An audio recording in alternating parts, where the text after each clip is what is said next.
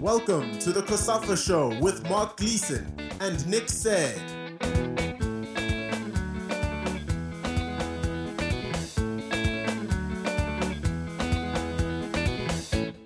Welcome to our first episode of the COSAFA Show for 2023, where we'll take a special look ahead to the coming 12 months and plot the COSAFA tournaments through the calendar with our competitions manager, Joshua Knipp. The year has already got off to a positive start with the performances of Angola, Madagascar, and Mozambique at the ongoing African Nations Championships. And we wish those three sides all the best. All of us in the COSAFA region are behind you for the rest of the tournament. That trio of nations will no doubt play a crucial role in our calendar this year, whether it be at the flagship COSAFA Cup or the COSAFA Women's Championships, or at our age group competitions for the under 20s, under 17s, and the schools.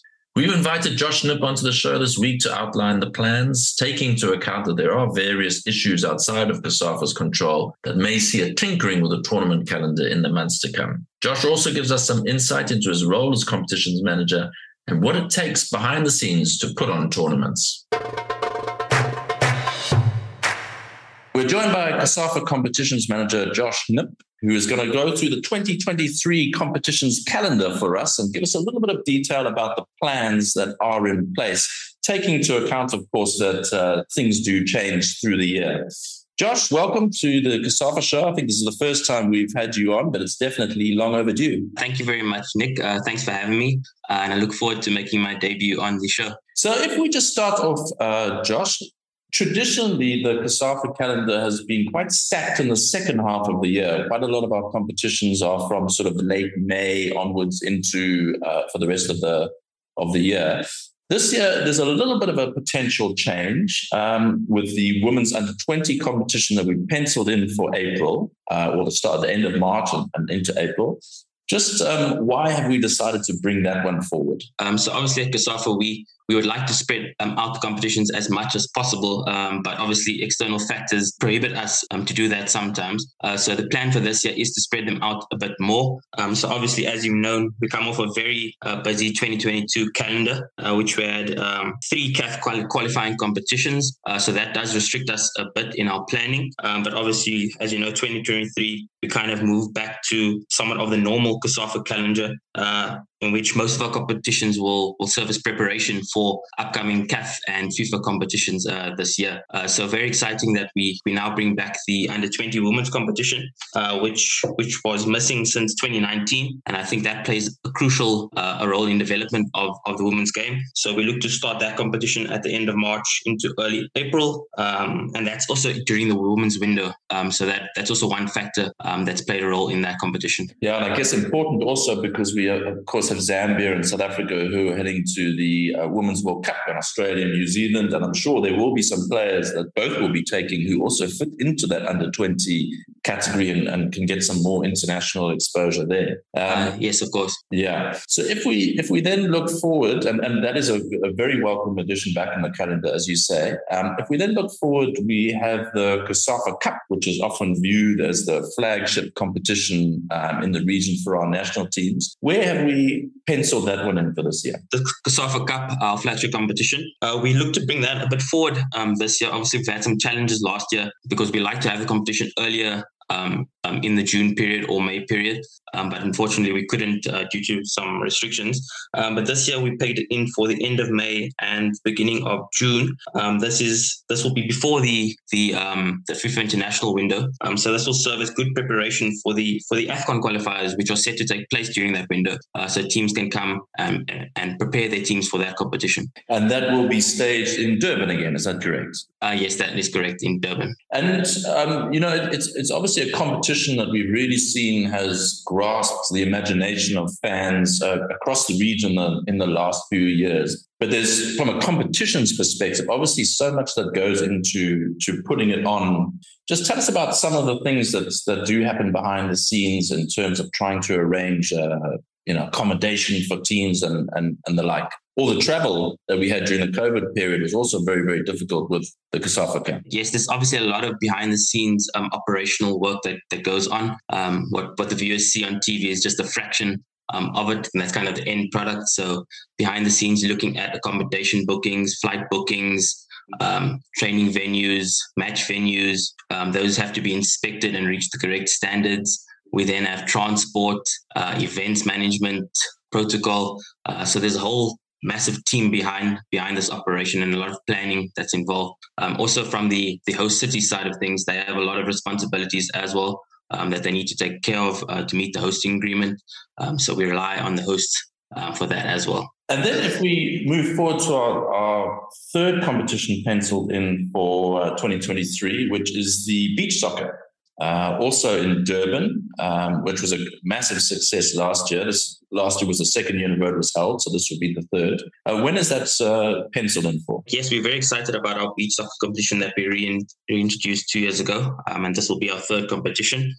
At the moment, uh, we penciled it's, it's, penciled in roughly for July or November, um, and that is because we are waiting for the final uh, FIFA Beach Soccer World Cup dates, uh, which haven't been released yet. Uh, we know it's going to be take place in the UAE, um, but the dates are not out yet. Um, so I think that's very important where, where, we put those dates in so that teams can prepare uh, for that competition, and it'll also give us um, it'll also increase the interest of the competition.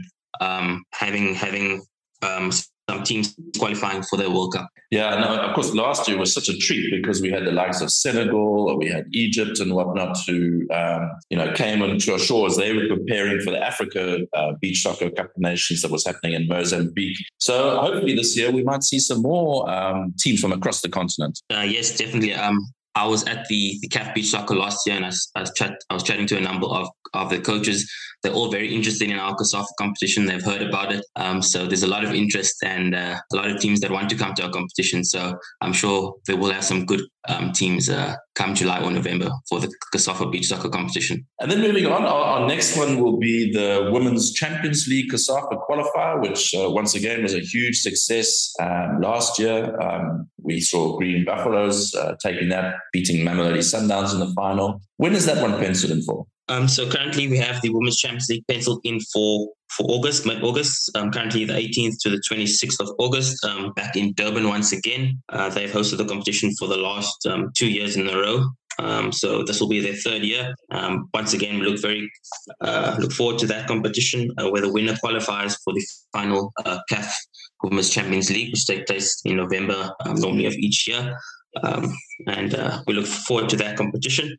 Um, and then uh, the Women's Championship, um, which is our flagship women's competition, um, which will take place in Port Elizabeth uh, once again this year.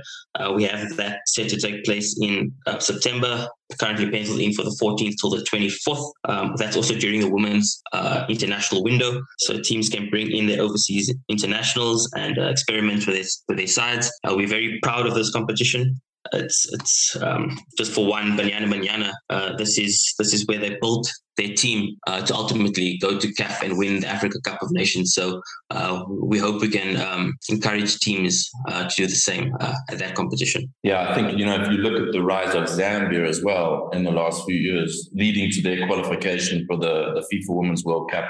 Um, this year, definitely the COSAFA Women's Championship has played a role in just helping them develop their squad um, so yeah, it's it's a hugely hugely important competition for the region in women's football. That that also I believe will be during the FIFA Women's International Window. Is that correct?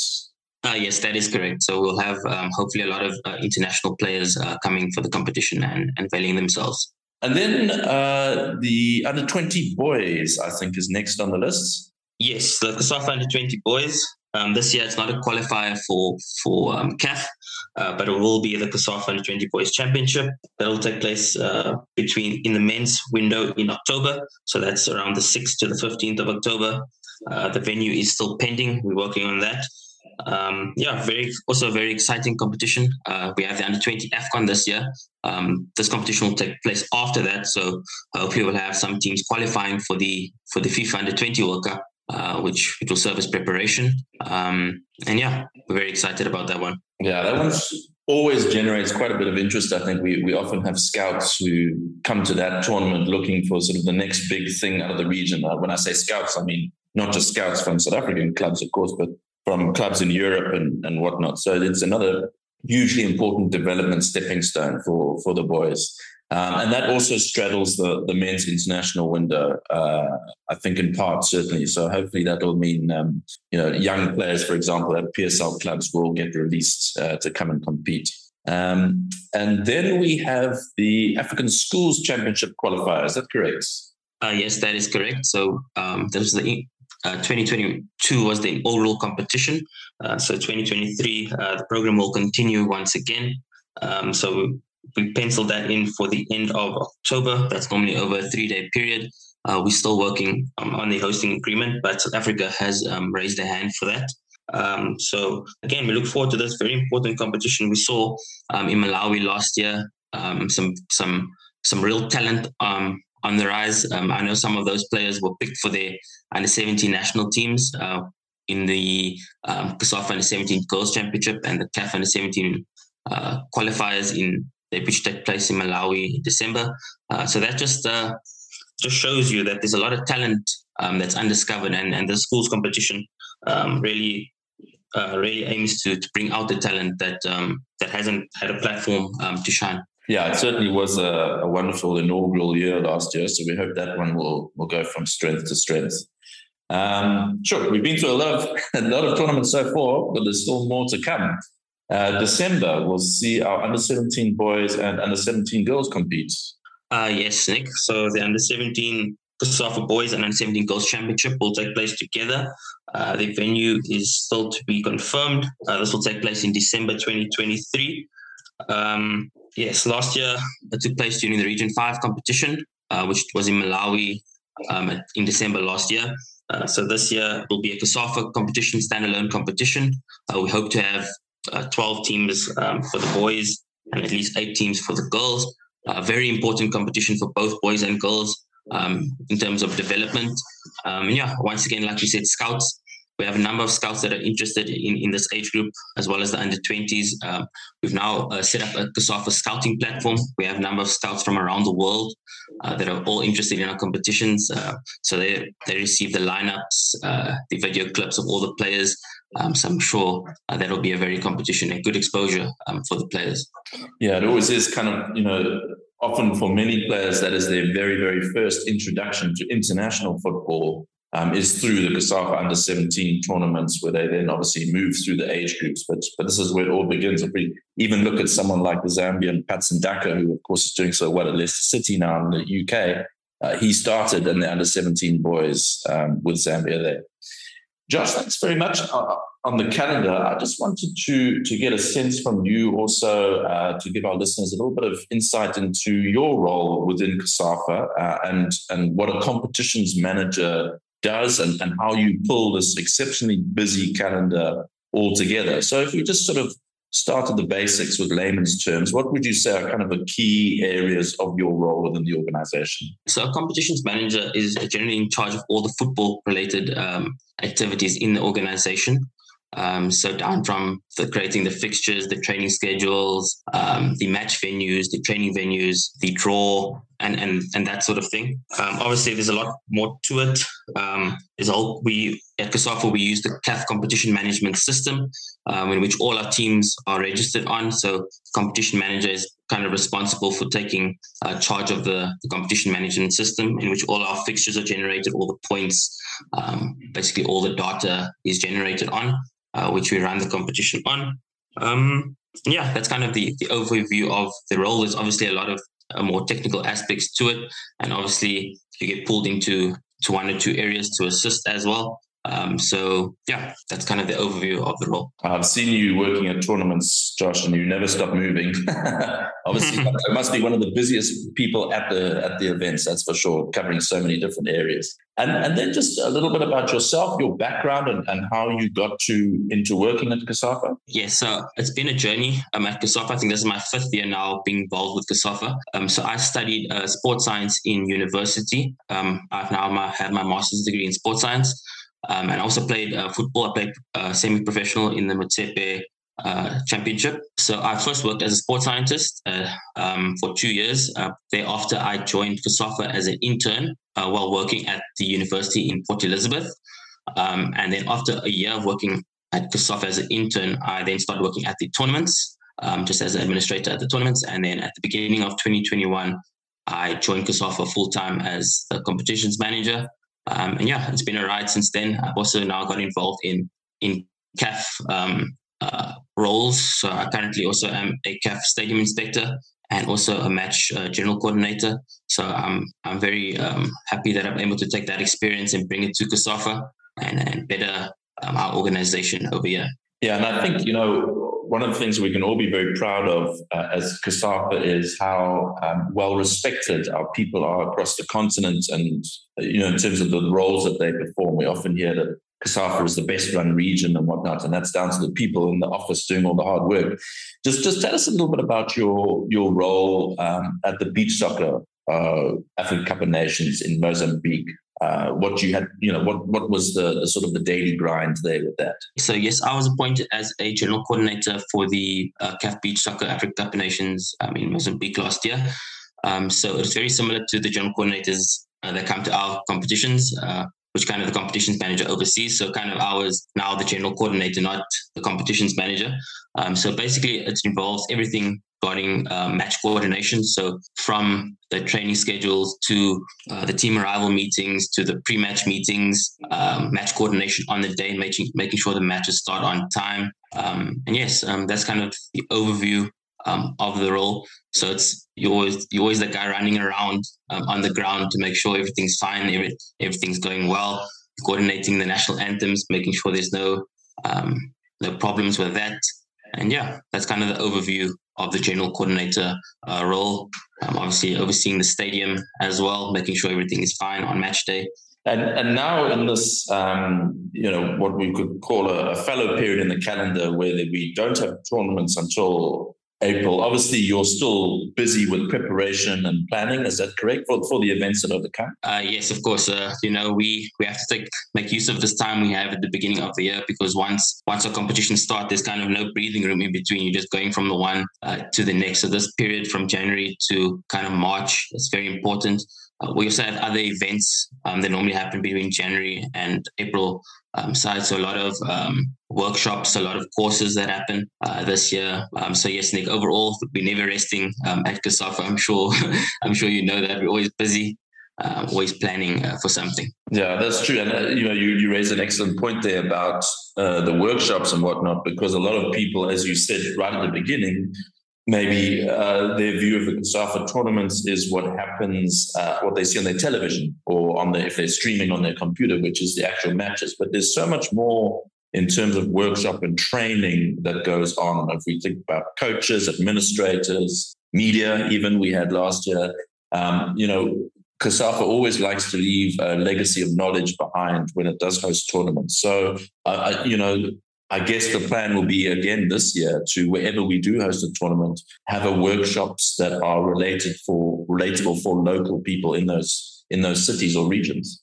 Uh, yes, of course. Like that's that's one of our main goals is to uplift um, the area wherever we wherever we go and host competitions. Um, also, out of competitions, we like to upskill um, the staff in our member associations. Very important. We will upskill some member um, staff in the member associations. Um, then at our competitions, we always have um, the CAF coaching licenses, um, admin courses, as you said, media courses. Um, we believe it's very important to upskill the people where we go and, and leave a legacy um, behind. Uh, this year, we also continue um, with the Fast Footy uh, led by Mark Fish. Um, he runs our legacy program. Uh, we host um, these uh, Fast Footy competitions at all the uh, tournaments that we run for under 15 uh, boys and girls. it's a very important addition and went very well last year. so we look to continue with that. also, with regard to the coaching courses, I think a lot lot of associations and just do the courses for the sake of doing them. Uh, so I know we've done the, the DNC licenses um, over the past few years. So this year we really want to get those those um, the same people that did those courses and move them onto a CAF B and then eventually onto a CAF A. Um, and that's ultimately what COSAFA is. We want to develop people um, and make them better and a great career for themselves. Excellent. Well, thanks so much, Josh. We really do appreciate your time. I think it's been a fascinating insight into the inner workings of COSAFA and, of course, a nice blueprint for what we have planned for 2023. So thank you so much. Uh, thank you very much, Nick. It was great to great to be on the show. That's it for another episode of the COSAFA Show. We'll be back in the coming weeks to give you more news and views from around the Southern African region.